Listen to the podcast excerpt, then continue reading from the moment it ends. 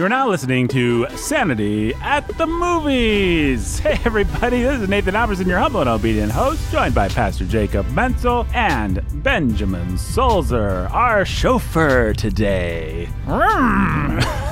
ah. You're taking us to the Sanityville Movie Palace, the, the fine movie emporium here in the city of Sanityville, where we are going to see Solo a Star Wars story if we ever get I'm there. gonna- yeah, well, the good thing about making me drive is that after I get lost a few times, is I pretty much know where I'm going. I just sit in the back of the limo and don't know why Jake chooses to sit in the front. Because I eventually like to get where we're going. I just enjoy the journey. Well, hey, I'm a big destination fan myself. We're gonna just miss probably the first 45 minutes of trailer. Han might have already shot first by now.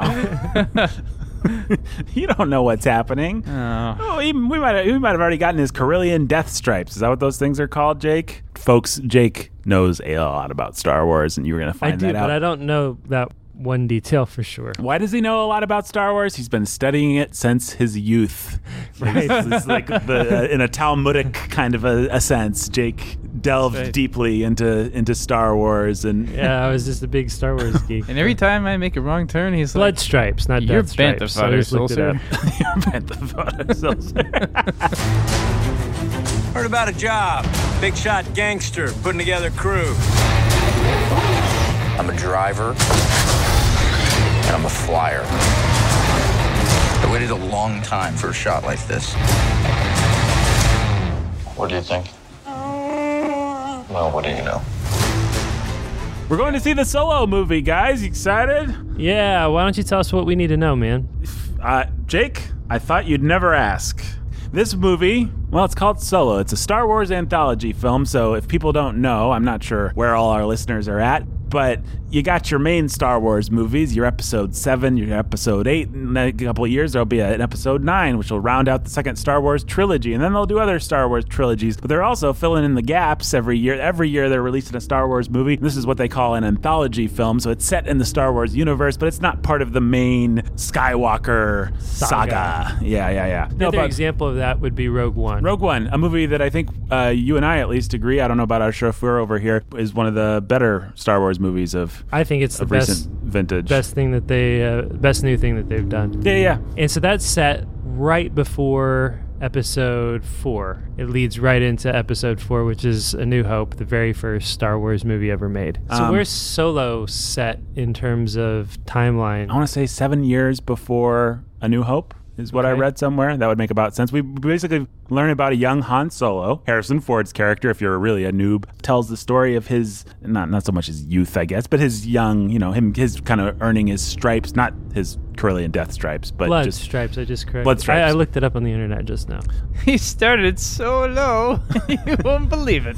yep, and he uh I'm not gonna yes and that. Don't dignify it. This movie has had some drama. It's it was released by Lucasfilm, the brain trust of Kathleen Kennedy, a lady that grew up under the tutelage, kind of partnering with and under Steven Spielberg, George Lucas. Her and Frank Marshall are married, and you can see their names as producers or executive producers on every movie that you loved from the 80s, the Indiana Joneses, your Star Warses, your Ghostbusters. Is she's a Hollywood super producer, and she is the main place where the buck would stop. If you read anything about Star Wars, her name is probably going to come up because she's it'll be her, and then it'll be kind of a creative brain trust of people that are coming up that are shaping the universe, the larger Star Wars. I guess the Marvel Cinematic Universe equivalent would be Kevin Feige. Right, right, right. She's working with the directors and the screenwriters, and it's it's going to be in some Setting sense the agenda. setting the agenda, making the ultimate decisions. And in this this case, this is important because she fired the first directors of this movie. Their names are Lord and Miller. They were directors most uh, known for things like Twenty One Jump Street, the Lego Movie, the Batman Lego Movie. I believe they had a hand in. They are really funny.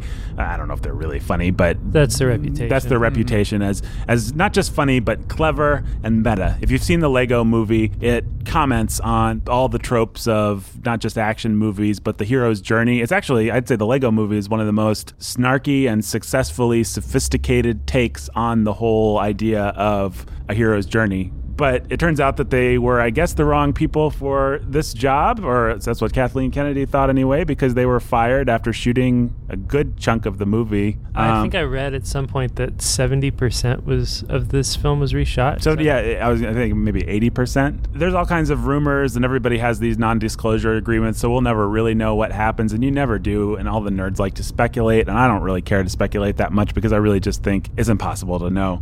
Maybe they were doing a great job, and Kathleen Kennedy is a tyrant that likes to squash artistic integrity. Maybe they just didn't know how to handle a giant franchise film make filmmaking with this many this many moving parts, and they were just trying to do their improv kind of comedy stuff. So who knows? The point, all we know is that it wasn't working. Kathleen Kennedy's had a touchy relationship with producers and creators and directors. The guy that did Rogue One got he didn't get replaced exactly, but forced into reshoots. He wasn't happy. Right, and some really great reshoots. Uh, the, the the Darth Vader scene, which everyone loves from Best Rogue One, and movie. makes that movie, and, and really is was a good thing for that movie to movie to have done. A good creative decision is also a studio note. The fans want Darth Vader. You got to give them Darth Vader, which is the very definition of a evil studio note.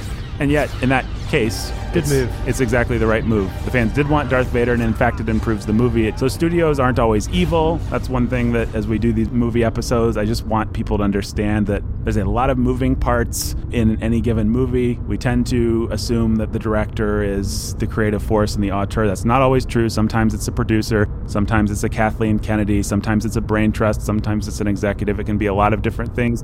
Great movies can be made by committee. They can be made by personal, passionate filmmakers. Bad movies can be made by committees. Bad movies, it's just a weird art form in that way. It's intrinsically collaborative. So you just can't parse these things and make snap judgments about, oh, Kathleen Kennedy probably squashed, you know, Lord and Miller's artistic vision. Well, maybe their artistic vision sucked and needed to be squashed. I don't know.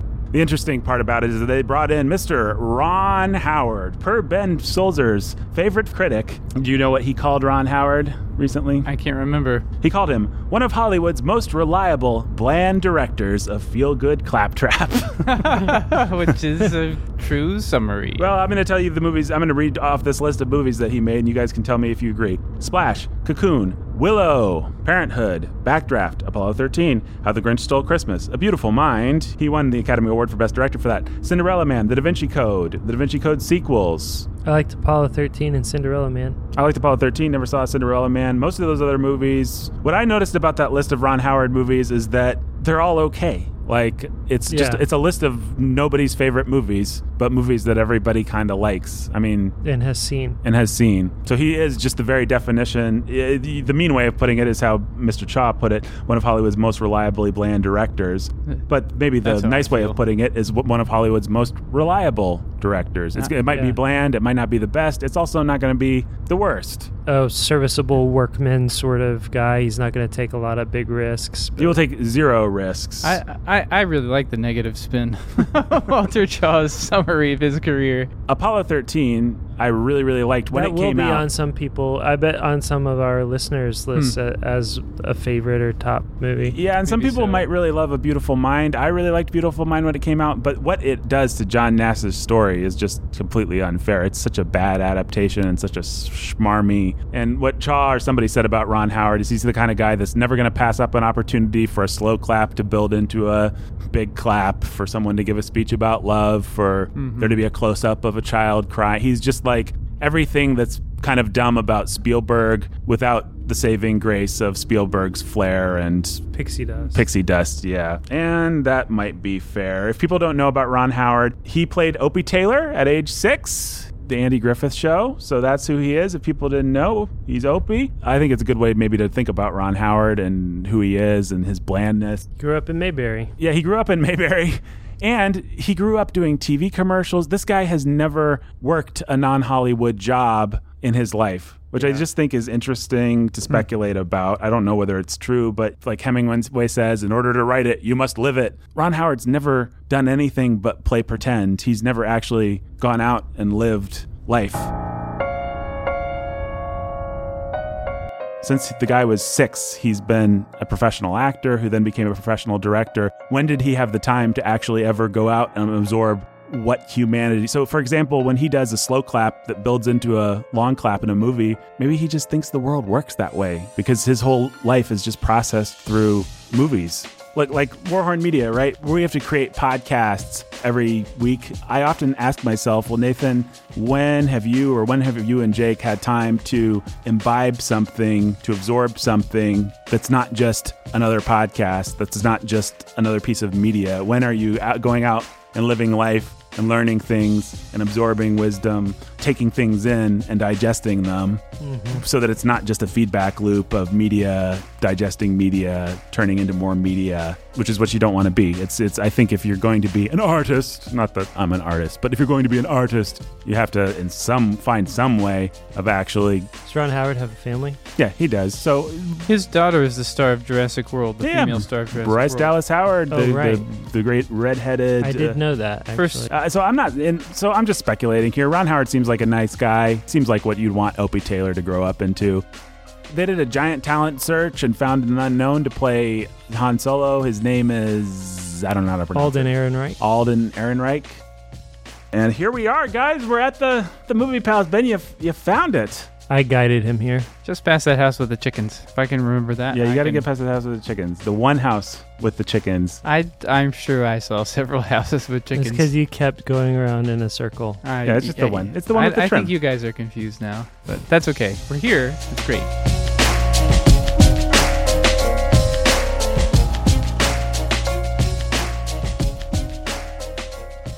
All right, well, here we are in the concession stand at the Palace in Sanityville.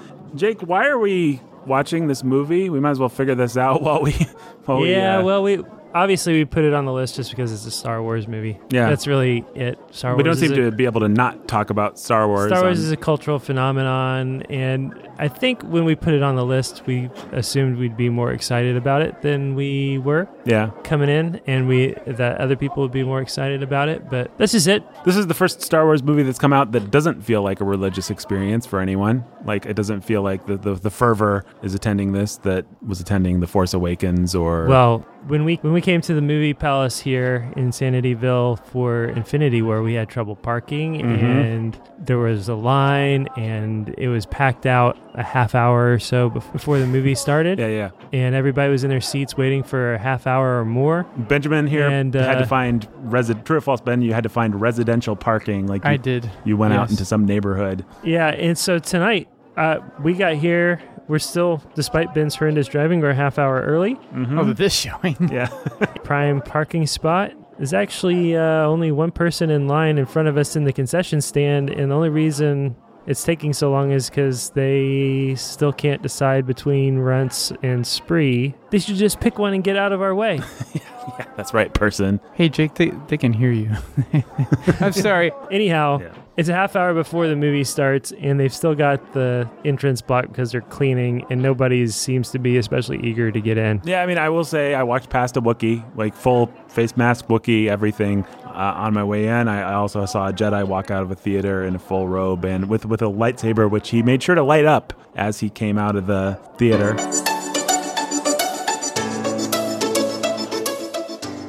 Well, guys, it's time for our fun facts segment. I, for some reason, I thought it would be a good idea to bring along fun facts for us to talk about while we wait for the them to let us into the theater. So, my first fun fact, actually, we already mentioned a little bit earlier. Ron Howard had to reshoot more than 80% of this movie. They originally had an actor named Michael Kenneth Williams. He played the big bad in this movie, but he was not available for the reshoots that Howard was going to be doing, so they had to recast the role of the villain. Around the same time, Paul Bettany, who's a big who's a friend of Ron Howard, sends this text to Ron Howard as soon as he hears that Ron is taking over the movie. Quote, Hey Ron, have you ever spent long winter evenings like I have wondering why I'm not in the Star Wars franchise? Unquote. Ron Howard texts him back, LOL, let me get back to you.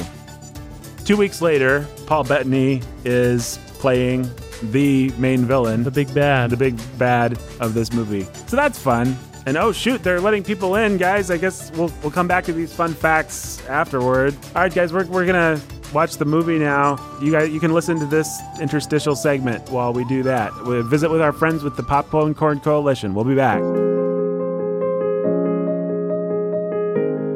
Hey, welcome to the Popcorn Coalition. We are so excited today to talk about Solo, a Star Wars story. I really appreciated how Solo delved into the the the grit and darkness of, of depravity in a broken world.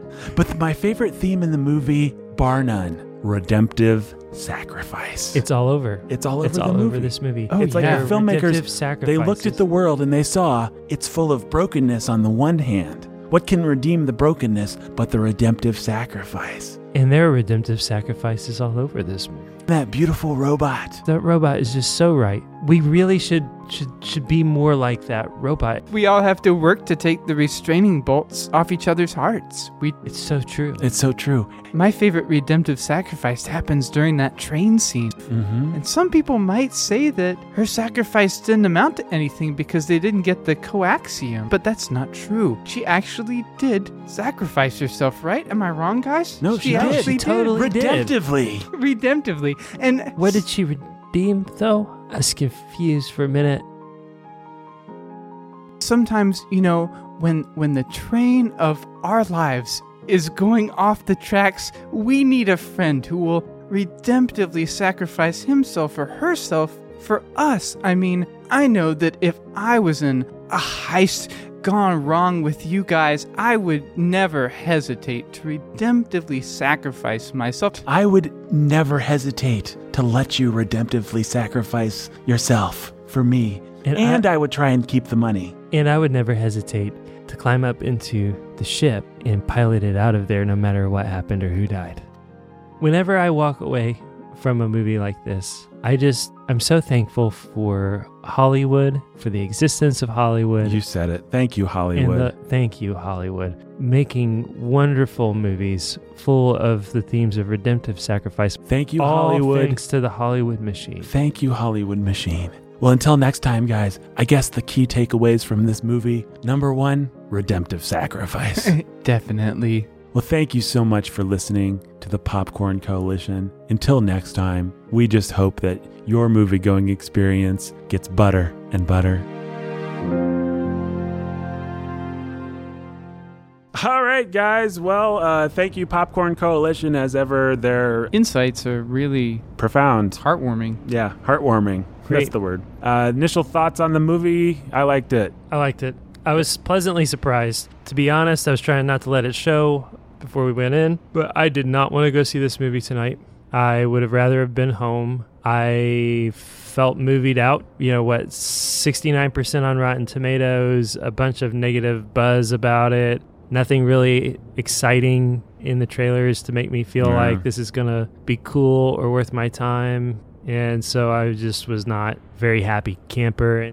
It started rolling and I found myself having fun, enjoying it. Yeah. So Yeah, I, yeah, it was fun. I also was not. That, yeah, I shrugged. I was also not looking forward to it particularly, but I was. I enjoyed it. You're- It is. A, it is a silly film. Yeah, I liked it. The first 10 minutes were really dodgy, but then it settled in and it got fun. Hmm. Well, there you go, guys. Let's hit the diner and talk about this, what we actually thought about this movie. Spoilers, major spoilers coming up, folks.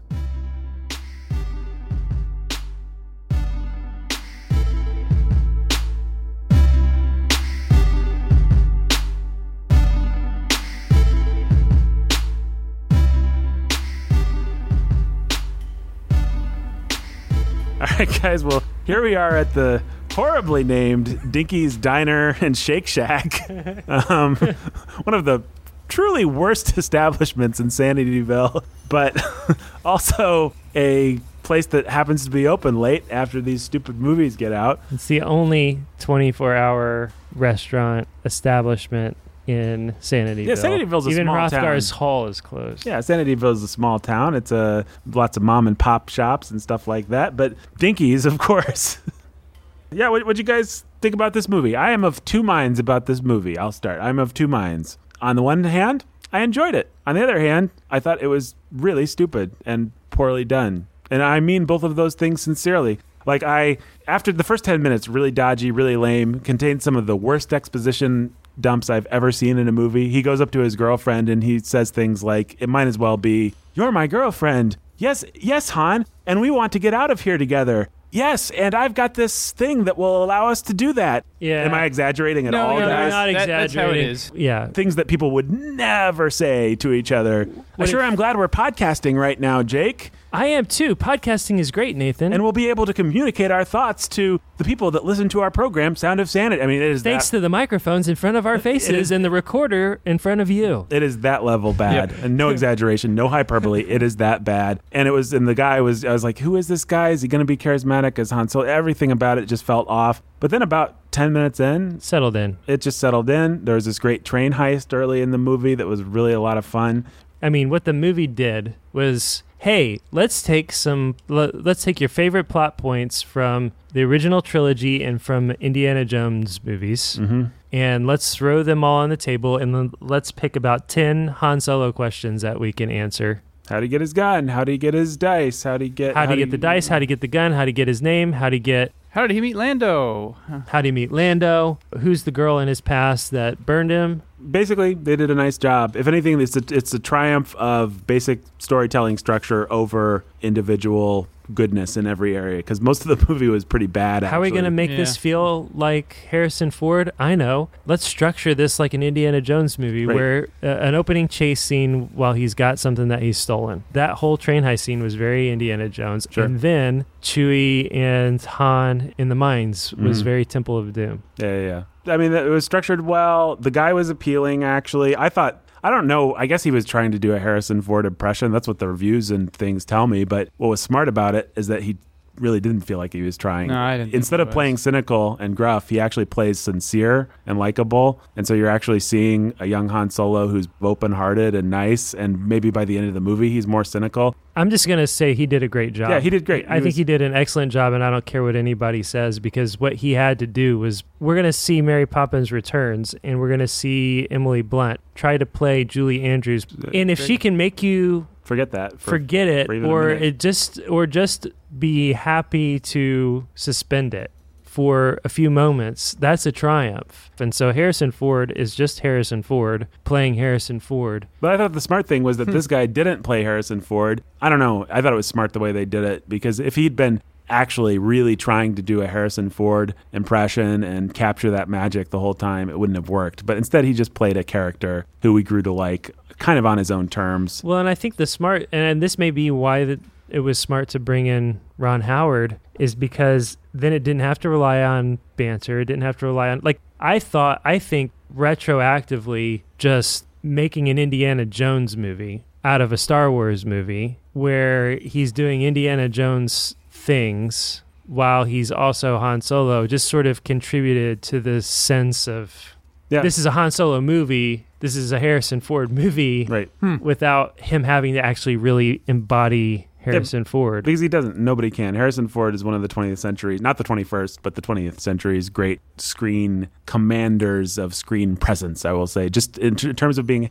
able, especially in a big special effects or action movie, being able to hold the center of the screen and just exist in the middle of chaos is something that Harrison Ford does almost like no one before him or after him. And no one was going to be able to just do that. Uh, was there anything else good about this movie? Well, I'll, I'll say that Woody Harrelson did a good job. Yeah. I, I expected Donald Glover to steal the show, and he didn't. He did not. And so, Yeah, that was lame. Well, your your film critic Ben Walter Chaw said there must be a reason that Donald Glover released "This Is America" because he probably wanted people to see him do something really cool before they saw him his talents completely wasted. And and it was just a waste. Like, yeah. he, they gave him nothing to do, nothing good to. nothing to play. Yeah, he just kind of had to do a bad Billy Dee Williams impression, and it was just really lame and not that charismatic or great or interesting or fun or funny or anything. The destruction of his robot. Yeah, we'll get to the robot in a second. Oh but- boy. Um, what are the other good things? Turns out Woody Harrelson's almost always good in everything, and it's always Yeah, fun to yeah. see Paul him. Bettany so- was good. Paul Bettany played a good. Uh, Emilia Clarke was good Yeah, as a she's- love interest. She's got a nice smile. That's what I'll say about her. And, Sure. they, and some Ron Howard might be a boring director, but he's someone who knows if you've got an actress who has a really pretty, sweet smile, you should have her smile all the time. Which is also what J.J. Abrams knew about Daisy, Daisy Ridley, and it makes The Force Awakens a much better movie than it would have been otherwise. You just feel the cheerfulness of Rey and uh, Finn and all that. This movie had a little bit of that with Alden Ehrenreich whatever his name Ehrenreich. is, and Emilia Clarke. So the cast was all pretty good. The structure of the story was good, and it pulled you through, and it was a fun little forgettable movie that I never need to see again, but I had fun, a lot more fun with it than I was expecting. Chewbacca and Han becoming friends. Han knowing how to speak whatever w- Wookiee speak is. We got some subtitled Wookiee speak, which was Mm-hmm. silly, but fun, Yeah. I guess. I noticed in some of the scenes that like the shots were actually a little out of focus. So I noticed some technical things like that and it bugs me because there's no reason, especially in a big budget tentpole flick. I was wondering if that's just Star something wrong with the projection when I see that in a major movie like that. I don't think so in this case because I didn't notice it in other scenes. It was just here and there. It was like you didn't quite get the shot you wanted. I wonder if that was part of the reshoots. Yeah, I mean the Um, movie you could see a little some of the stitching in the movie. It, It, was, kind of patchy. it was it was patchy. It was a little haphazard. Maybe that can we say what we do? Does anybody else want to say anything nice about this before we say the things that aren't as nice about it? it's fun. Yeah, sure. I don't want to. We're. I'm about to say put on my snobby film critic monocle and say what was dumb about it. But I don't want to undermine the fact that the movie actually basically just works and is fun. And if you want to see it, I, yeah, what I would say is that of all the movies we've seen so far this spring, early summer, this is the one to see it at the drive-in with your friends, and you'll have a good time with it if you come with reasonably low expectations. I, w- I was in a really crummy mood. I thought it was going to stink, but I wanted it to be anything less than a drag. right? And it Mhm. was, in fact, less than a drag. It was, yeah. It was fun. The characters were likable. It was basically just a fun little. And, and it has a because of the storytelling structure and the basic dramatic movements. Even though it doesn't give you like an actual good movie Mhm. based off its its main ideas, it gives you like the ideas. I don't know what I'm trying to say. I'm trying to say it gives you the points of reference for Han's character that you kind of want in the back of your brain. Well, there's something we always talk about on the bookening, and I think the first place we maybe brought it up with was Stephen King, where I, I always say some of his flaws are his strengths, and that he will leave a character relatively undefined, leave a character relati- relatively two dimensional. And that can actually work in his favor because you, the reader, his character will just be a two dimensional pretty next girl next door. That means if Jake reads it, Nathan reads it, or Ben reads it, we're all going to have a different idea of what pretty girl next door we grew up with and because he leaves it somewhat undefined in a kind of artful way you can impose your own ideas. And luke skywalker same thing in the original star wars. He's such a cipher in some ways but because he's such a cipher every little boy the world over can put himself into luke skywalker. And in the same sense this movie is thin but it gives you those reference points and lets you have an adventure with it And I would say, okay, one other thing that just occurred to me that I like is that the female interest arc is actually the most well done in terms of what they say or don't say about her. Just based on her actions, the most stuff happened to her, interchanged. I think it works pretty well. yeah, she was good Not a whole lot to resent about this movie. Well, there's one thing that we I, I very much resent. So you got to leave. Can I just say, Yeah. so glad we're reviewing this movie. so glad we saw this movie. Yeah. Yeah. Shut up. Is there anything you'd like while reviewing this movie, Ben? Equal rights. Equal rights. All right.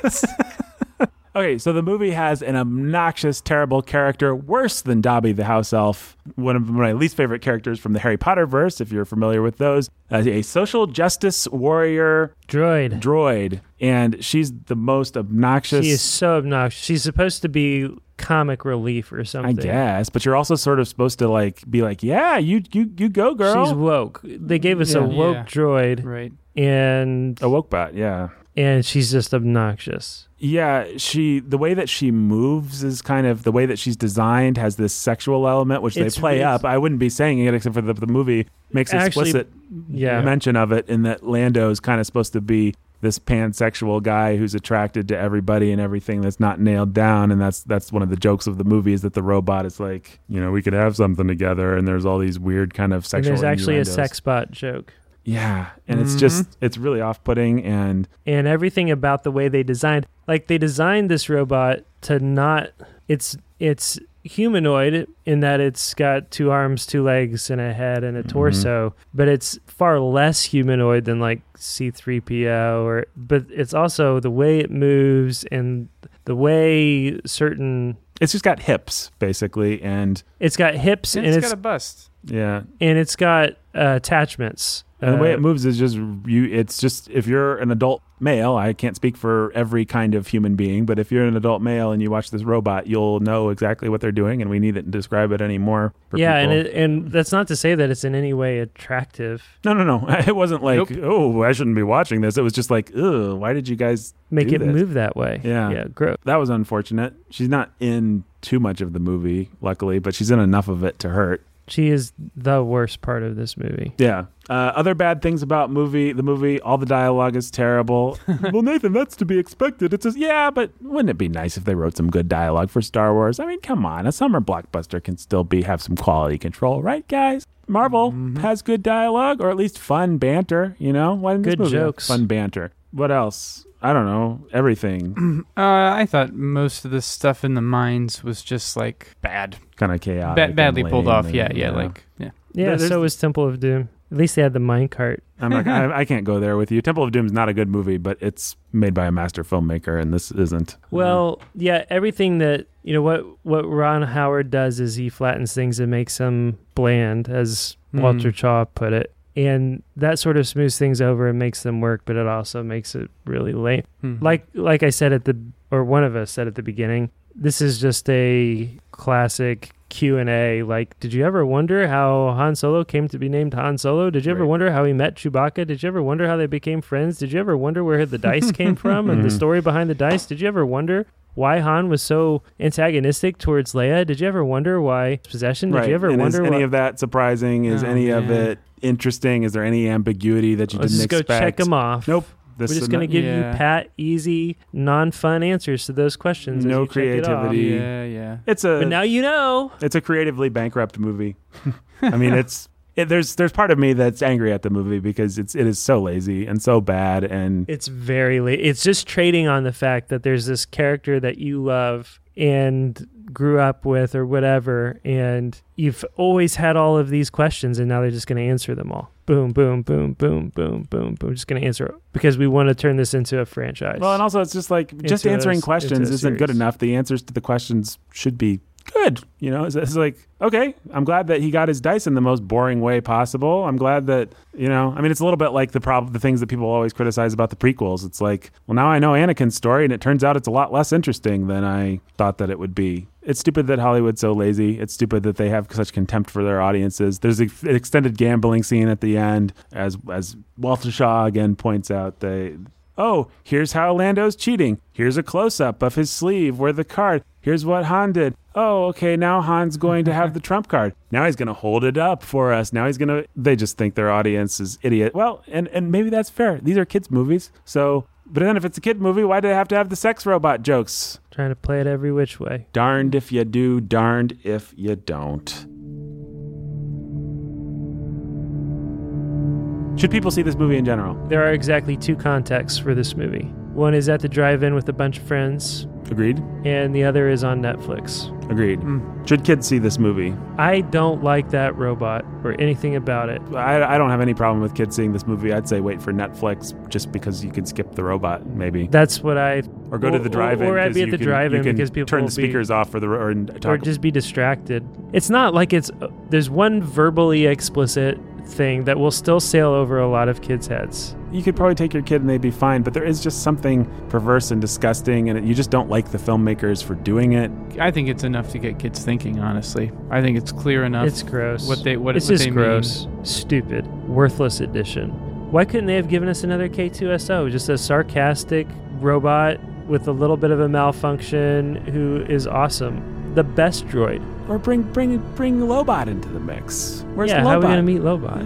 Yeah. yeah. How did Lando meet Lobot? The questions remains to be answered. Yeah, it's like they Or wanted give to. us a cute little astromech that we can't understand what he's saying. Yeah, it's like they wanted to fold our current social justice discussion into the notion of their rebellion, which I guess they've already been doing, but they just wanted it to be Oh really yeah. obnoxious Speaking about of it. which, one other really stupid, obnoxious scene. Oh yeah. Oh, the man. our our heroes have been dogged by this group of marauders, space Oh, yeah, yeah. pirates, the entire time, and it turns out that these marauders are actually a uh, splinter cell. Well, and let's let's see if our audience can guess. there is a scary figure on the equivalent of like a space motorbike with a helmet. We don't see It's a it's a mask. but this character has a mask. Now, what if you've ever seen any movie, dear listener, if a, if a character just did something cool and they have a mask that obscures their face and an outfit that obscures their bodily form, what are they going to be when they take said mask off? Oh, Bookie. Incorrect.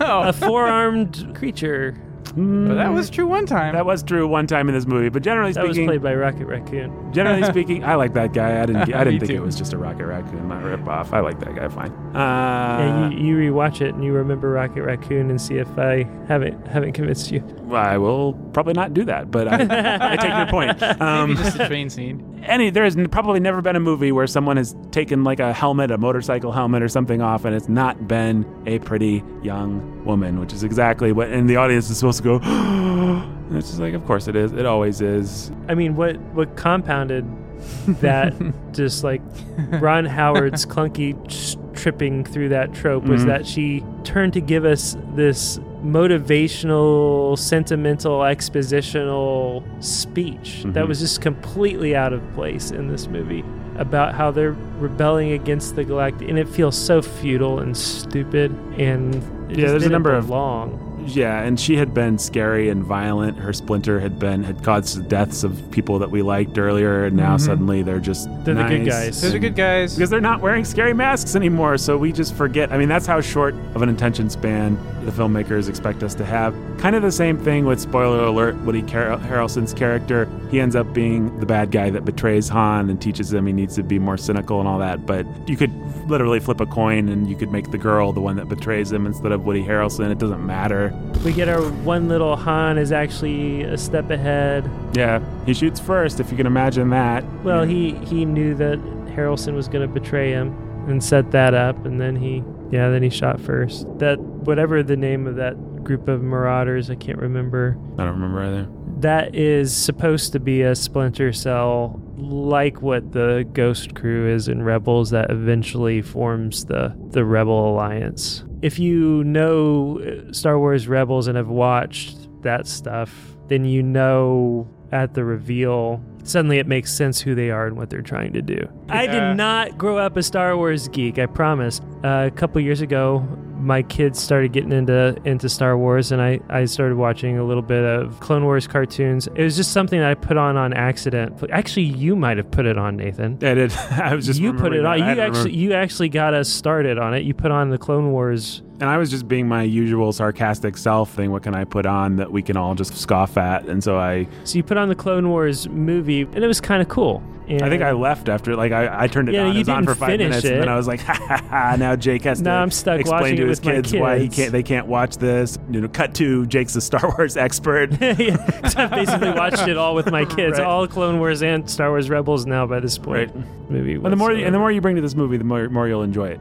You need to you need to bring a lot to, to yes, exactly. you need to bring a lot to feel like that like it matters or has any relevance to this if you're a Star Wars fan, if you like this stuff, then you'll like it. If you think that you're not going to like this movie, you probably won't like it that much. It's one of those kinds of movies. There's not much to it. I guess we all give it a qualified yes. See it if you can stand some robot badness and be careful with your kids with the robot badness. Mm-hmm. I mean, in terms of other moral content, Yeah. you've, you've got people stealing and pulling capers, and we're not we're not supposed to think about the Ten Commandments. So that's a place to use no, we're just discernment with supposed kids. to think of this is a messed up world. The government's evil. Everybody's evil, and you just got to find a way to survive. You've And- got woman warriors. get you know the woman does kung fu, and that's supposed to be okay. And I don't even feel like complaining she about She saves that. Han.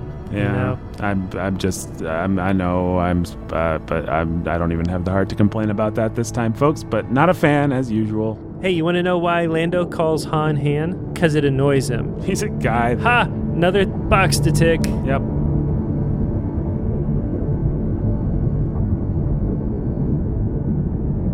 All right, guys. Well, this was a fun evening of going to the theater. Uh, is there anything people need to know? Hey, if you want to support us, a good way to do it because in a couple weeks we're coming out with the new season of World We Made, right, Jake? That's right. June 18th, the day after Father's Day, the uh, season is actually season 2 is actually going to be on fatherhood. And if you want to support that work and the work of Sound of Sanity and all the work that Jake and I and everybody at Warhorn Media, Benjamin does, how do you do that, Jake? We can go to warhornmedia.com and click the give button at the top of the page. That's absolutely right. If you specifically want to support the work of The World We Made and uh, a lot of uh, the writing ministry of Tim Bayly, you can give uh, at patreon.com forward slash out of our minds. It's the name of his channel at warhornmedia.com. If you want to support the booking, the, the booking has a Patreon. Patreon.com forward slash the booking. Yeah, and don't be surprised when we launch the Sound of Sanity Patreon, guys. It's going to come and it's going to be cool. And we're going to make it worthwhile. There's going to be actual, really cool behind the paywall stuff there. I Um, mean, if you want to, if you want the Humanologians to have a spinoff, that would be a good place for it. All right. Well, Ben, you executive producer. No, no, you. I did No. not. you engineered. Benjamin, so as always, Benjamin Soldier was our engineer. Nathan Alberson was our producer. Our executive producer was Jacob Mentzel and Nathan Alberson, just like they always are for all fine Warhorn media content. Until next time. I have a good feeling about this.